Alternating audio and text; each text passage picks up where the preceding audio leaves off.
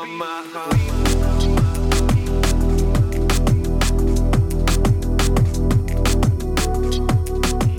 undraftedfreeagent.com, episode four of the Mid Major Podcast. I'm Chris McKee. I'm going to chat a little Gonzaga as we do every week when you have the number one team in the country. That's a mid major. We're absolutely going to follow it on the Mid Major Podcast. So, the big news Jalen Suggs, the McDonald's All American, the highest recruit, highest rated recruit in Gonzaga history, goes down injured in the first half versus West Virginia. Rolled his left leg. It looked really bad. Got helped off the floor. He was writhing around in pain on the floor, but then eventually makes a comeback in the second half. He was still very ginger. So it's at least a good sign for Gonzaga and for the mid-major people that Jalen's going to be back in the lineup. Looks like he should be okay moving ahead. We'll chat a little bit about that throughout the pod today. We're also going to chat Santa Clara Broncos. Santa Clara 4-0 with wins over Idaho State, UC Davis, Nicholls State, and Cal State Bakersfield. We're chat about the Steve Nash effect on the Santa Clara program. That's how I became familiar with them back in the early 90s and that magical run of the tournament in 93. We'll talk some Steve Nash. We're going to play some clips from my interview with Herb Sendek, the head coach of Santa Clara. Chatted with him during the offseason. We talked about the Canadians he's got, just about the general direction of the program, and of course, Steve Nash's effect on Santa Clara. And I want to chat about some of the mid major games this week. Big one on Tuesday night. UC Riverside beat Washington 57 42. And so that's, you know, calamity for the Washington Huskies opening off by losing to UC Riverside. And there's already been a trickle down effect I just saw online shortly before taping this pod. Naz Carter, who is one of the Washington Husky players and the nephew of Jay Z, Sean Carter, for those who didn't know Jay Z's real name. I believe it's Jay Z's brother's son. That's how they're related. But uh, it's Jay Z's nephew. I've seen pictures with him. I saw Naz play in person here in Toronto last year when they had the Naismith and a bunch of games uh, mid-major teams. They had St. Bonaventure, Harvard, Buffalo. I don't know who else am I missing, but also Tennessee and Washington and Rutgers. I watched down there, but Naz Carter leaving Washington to go play pro, so things looking worse for the Huskies. I know it's not mid-major, but uh, UC Riverside, good start for them. University of Illinois Chicago UIC 66-50 over Valpo on Tuesday. Illinois Chicago now three and zero with wins over Northern Illinois, Central Michigan, and Valpo. They got Ball State up next on the weekend. And so shout out to my guy Dion Ejim, another Toronto guy. I called Dion's high school games a little bit. Played for TRC Academy down in Brantford, the home of Wayne Gretzky. And he's a sophomore guard down at UIC. They've had a pretty good run of Canadians down there. Marcus Ottey, another guy from Ajax who just graduated last year. And I believe they had a couple others. I think Brandon John maybe, he's transferred out. Anyways, so Dion, the younger brother of Melvin Ejim, the 2014 Big 12 Player of the Year with Iowa State. This is a basketball family. He's got a brother Ryan Ejim that played with Carleton, which is the powerhouse of Canadian University basketball. For those that aren't familiar, so a lot of mid-major programs and even major programs coming up to Canada during the off season. They do their trips, and Carleton usually a big part of that. And I believe Carleton won. Oh God, I, I don't know. I'm guessing about a dozen in a row against American universities. I went up when Ryan was part of Ryan Ejim, who's Dion's little brother or older brother, excuse me, was part of Carleton 2016-17. Wichita State come up, Gregg Marshall there, and this and Carleton ran them out the gym. So uh, it's Carleton's not a program to be messed with. I know, like I said, a good run of a dozen straight or so beating NCAA programs. Anyways, also Dion's other brother Kenny Ejim is the all-time leading three-point shooter in the history of Humber College, which is a for in America, if you're listening to this, it's a basically Division two basketball, but Humber, a long tradition of basketball. It's right in Toronto, so a lot of guys come in and out of that program. And then also Dion's sister, Yvonne Ejim, is with Gonzaga, and she's been a part of the Canadian national team program. And so, talk about a basketball family. So, shout out Dion Ejim with University of Illinois Chicago. Also, FIU, Florida International beating Central Michigan on Tuesday. FIU now 3 0, out the gates pretty quick. Also, Dayton begins the post Obi Toppin era with a 66 63 win over Eastern Illinois earlier this week. So, good start for them. At Dayton, they play SMU on Saturday and also Wednesday. So, Illinois State 177 108 versus Greenville again. Here's this D3 team, Greenville. I know Sanford played them last week and dropped 174 on them, I believe, and someone else might. It might have been Morehead State. I didn't even look up their schedule, but that's three times in a week I've seen this D3 school get whacked for 175 points in a night. First question is, why are we scheduling games against this D3 team? I know what's going on in this world. You know, getting a game is hard to come by. You just want to get the boys out there playing, and it's great to see. But what purpose does it serve where these D3 kids are going out getting whacked by division 1 players every night 177 points a night. I mean that's embarrassing. I've called a lot of games you know high school and college and some pro you know on cbc sports and tsn radio here in canada. I've never seen scores like that. That's not a basketball game. I haven't even seen scrimmages that bad. So I don't understand why they keep rolling out these green I'm, these Greenville kids. I'm sure it's a great experience for them, but what does it prove you waxing a D3 school by 100 points anyway, so well, kudos to Illinois State for getting the win. But um, I'm kind of it was funny the first time I saw it against Sanford. I'm already over that story right now. South Dakota State beats Iowa State earlier this week, 71-68. That's Wednesday night, so that was a bye game for Iowa State, and they lost to quote Jon Rothstein, the epitome of brutality, losing a bye game. Rhode Island beats Seton Hall 76-63. And I watched a good chunk of the Davidson versus UNLV game the other night on television. Davidson won 77 73. The last three minutes of that game, really interesting. It was a fascinating game. It was a lot of back and forth. It was a bit of a blowout for a while by Davidson, and then UNLV crept back in. Really liked Davidson's senior guard, Carter Collins. This guy's a nice player, kid out of Chapel Hill. Uh, you know, obviously probably disappointed uh, didn't get the call from Roy Williams but has built a little nice career for himself at Davidson. This guy was so money. So 10 of 11 from the free throw line, including hitting two free throws with three seconds left to ice the game for Davidson. So that was pretty cool to see. Um, that's that's a kid to watch out for. Carter Collins on Davidson. Davidson looked pretty good. You know, UNLV, you know, not quite there yet it's a disappointing start for them, but uh, good start for Davidson regardless. And then last night, Thursday night, I'm taping this Friday afternoon into the evening. Winthrop beats Arkansas. Little Rock 80-75. Winthrop now 2-0. Western Carolina 4-1 out the gate after they beat Newberry. Louisiana Tech 3-0 after a win over Louisiana Monroe 78-62. And Drake talked about Drake. Uh, one of the earlier pods, episode two, I believe. That's a team to watch out for this year. Uh, they're they're three and zero oh right now. They beat Omaha, and uh, that's a team to keep an eye on. So moving ahead, or moving back to Gonzaga, Jalen Suggs. I was watching that game. Talk about a hype game versus West Virginia. I mean, Bob Huggins' defense. What a test for Mark Few and his Gonzaga troops. But um, when Suggs went down, it, it was bad, man, because I was sitting there. I, I literally just wrote an article the day before how I believe Jalen Suggs is the best player in college basketball. If you listen to my last two pods, episode two and three, um, we talked about Jalen extensively. This guy is a freakish athlete, special. Uh, I, I, compared him. He's the type of athlete you can put him up there with Bo Jackson, Deion Sanders, two sport athlete in high school, and really special. He goes down with a left ankle injury and everyone holding their breath. Ah, now what? Now what for Gonzaga? But Andrew Nembhard, another guy I've spoke about extensively throughout the first couple episodes of this podcast, Canadian boy, Aurora, Ontario, the Florida transfer, and he showed up. And I've said it before, Andrew is an NBA player. Mark my words, he will get a shot in the league. And with Suggs down, Nembhard steps up. I believe he had 19 but he, he took over the game and was the best player on the floor. So Mark Few knows he's got safety nets, and that's the real sign of a number one team. When maybe one of your best players goes down, doesn't really affect them. They end up beating West Virginia pretty comfortably, 87-82. And uh, coming up next on set, now you want to talk about a test. So Saturday, Gonzaga versus Baylor, number one versus number two. That's going to be a big matchup.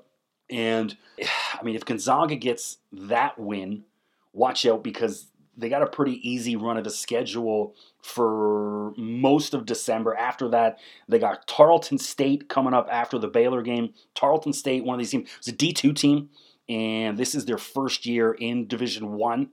Because uh, I kept seeing, I know they played Stephen F. Austin the other day, and The Lumberjacks beat them, But I was like, why is this D2 school keep getting all these games? And I looked at their schedule. I'm like, oh no, no, they are now officially a D1 team. So congrats to Tarleton State, but uh, they're going to get waxed by Gonzaga, I imagine.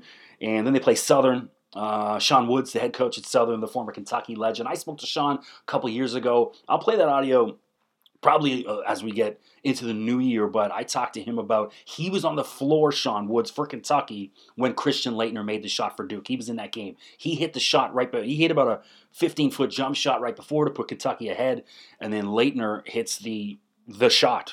Uh, I mean, you've all seen it. Any basketball fans seen it? Sean Woods was on the floor with that for that, and I talked to him about that, and he talked. He explained how he's just happy being a part of destiny you know, I'm sure he wanted to be on the winning end of it, but um, I think he was just happy he was on the floor to be a part of that and be a part of history, and he's sort of come to to, to grips with it and come to terms with it. So check. It's up on my YouTube page. You can check that out. Just type in Chris McKee on YouTube and Sean Woods. It'll probably come up.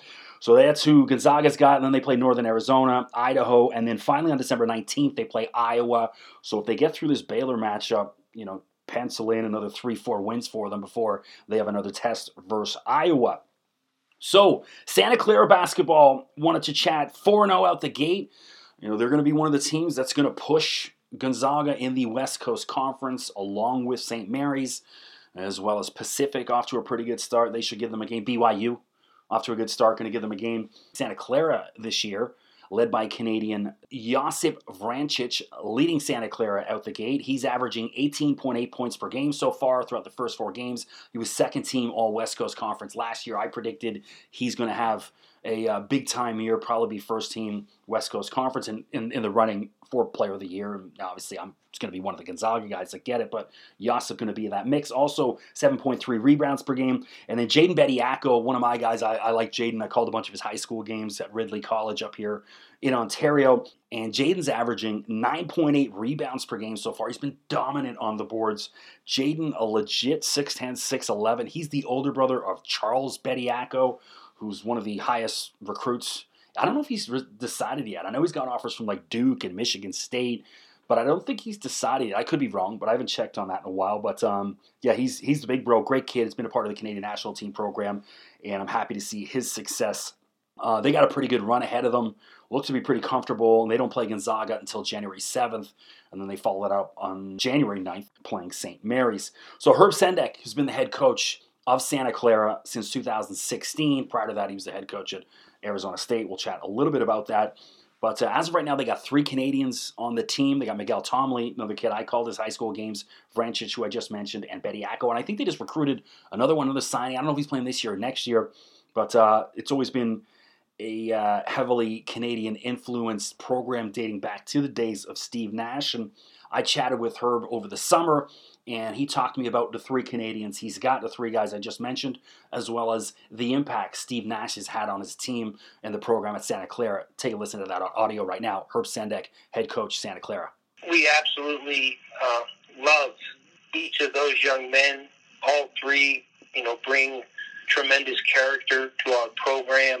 Uh, all three are outstanding young players. We've really uh, been a tremendous beneficiary of Canadian basketball.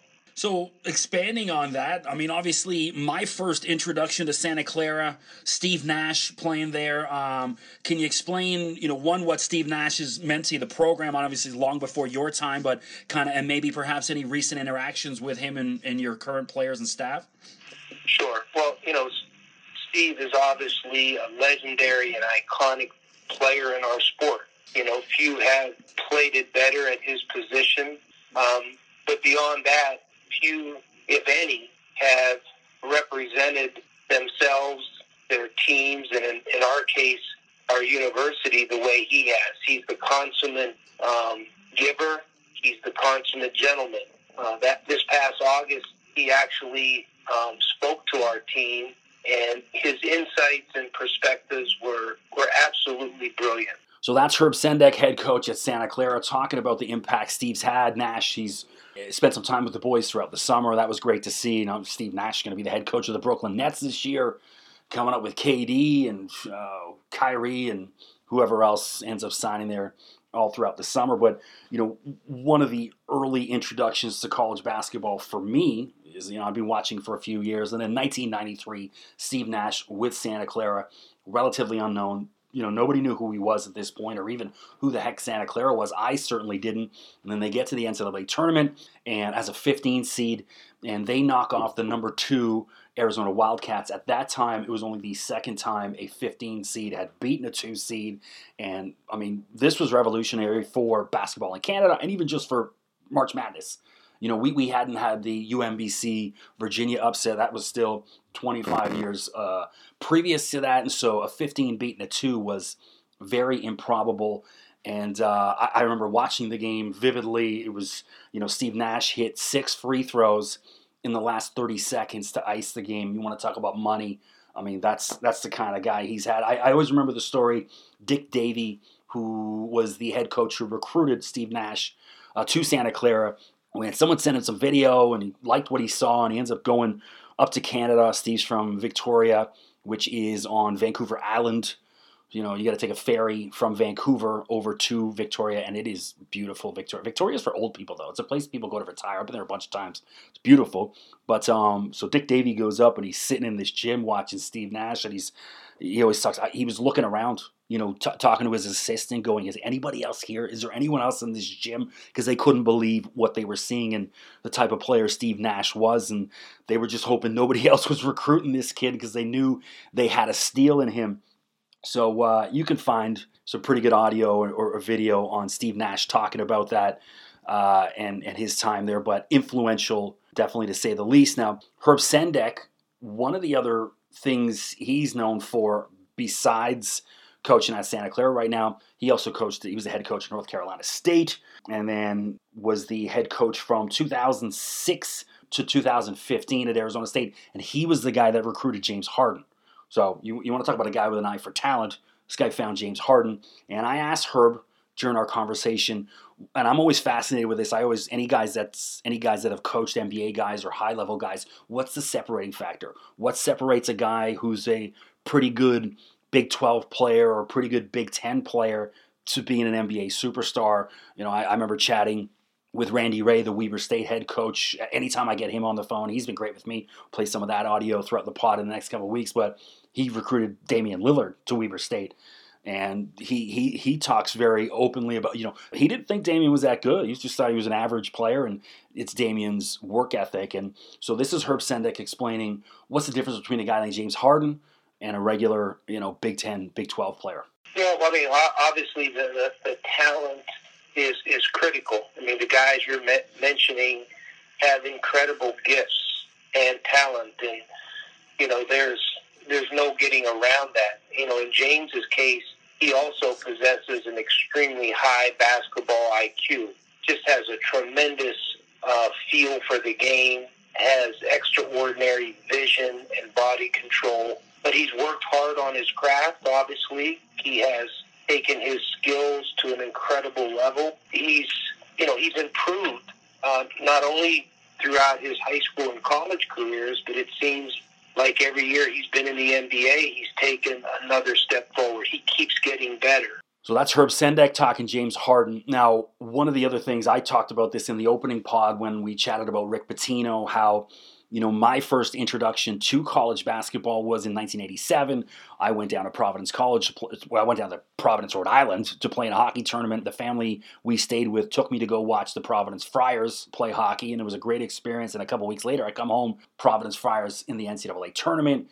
Billy Donovan's the point guard, Rick Pitino's the head coach, and I'm hooked. I'm, I'm a huge fan. Well, Herb Sendek, one of Pitino's assistants on that magical run in 1987. So, of course, you know, having Herb on the phone, I had to chat with him just about his memories of that time. I know my memories of that time. It's one of the reasons I'm sitting here talking to you and you're listening to me. It helped create my love of college basketball along with, you know, the Steve Nashes as well as Rick Fox, Canadian guy playing with North Carolina. But here's Herb talking about his memories of the 1987 magical Final Four run for the Providence College Friars. Well, I'll tell you what, you, you could literally write a book on that season because I, I really believe it's um, one of the best stories ever in college basketball. What Coach Pitino did with the Providence program and that particular team during the 87 season was nothing short of remarkable. Only his second season at Providence, he engineered uh, as dramatic a turnaround, as fast a turnaround as I can ever remember in college basketball. And it was certainly um, punctuated by the fact that Coach Pitino and his wife Joanne lost their son as the team drove home from New York after the Big East tournament. And so Coach carried that tremendous sorrow uh, into the NCAA tournament, where I think we were a six seed, and we opened up on the road at UAB, literally playing on their home court. And then it took uh, a miraculous comeback against Austin Peay, who had upset Illinois in the first round to advance to the Sweet 16, where we dismantled an extremely talented Alabama team. Then, as fate would have it, we faced Georgetown in the Elite Eight, and Georgetown was the same team that had blown us out a few weeks earlier in the Big East tournament. And this time, uh, the tables turned, and, and we had a runaway victory and found ourselves headed to New Orleans. So there you go, Herb Sendek talking Rick Pitino and Providence College. So thanks for checking in on this week's podcast. Of course, check me out on Twitter at Mr. McKee. Go to undraftedfreeagent.com, subscribe to the podcast, whether it's on iTunes, Spotify, even YouTube, whatever, please. And then also, we're trying to build the socials for Undrafted Free Agent. It's a work in progress, but um, hopefully uh, you've enjoyed the pod so far. We're going to keep delivering them, and I hope you keep listening. I'm Chris McKee. Thanks for joining us.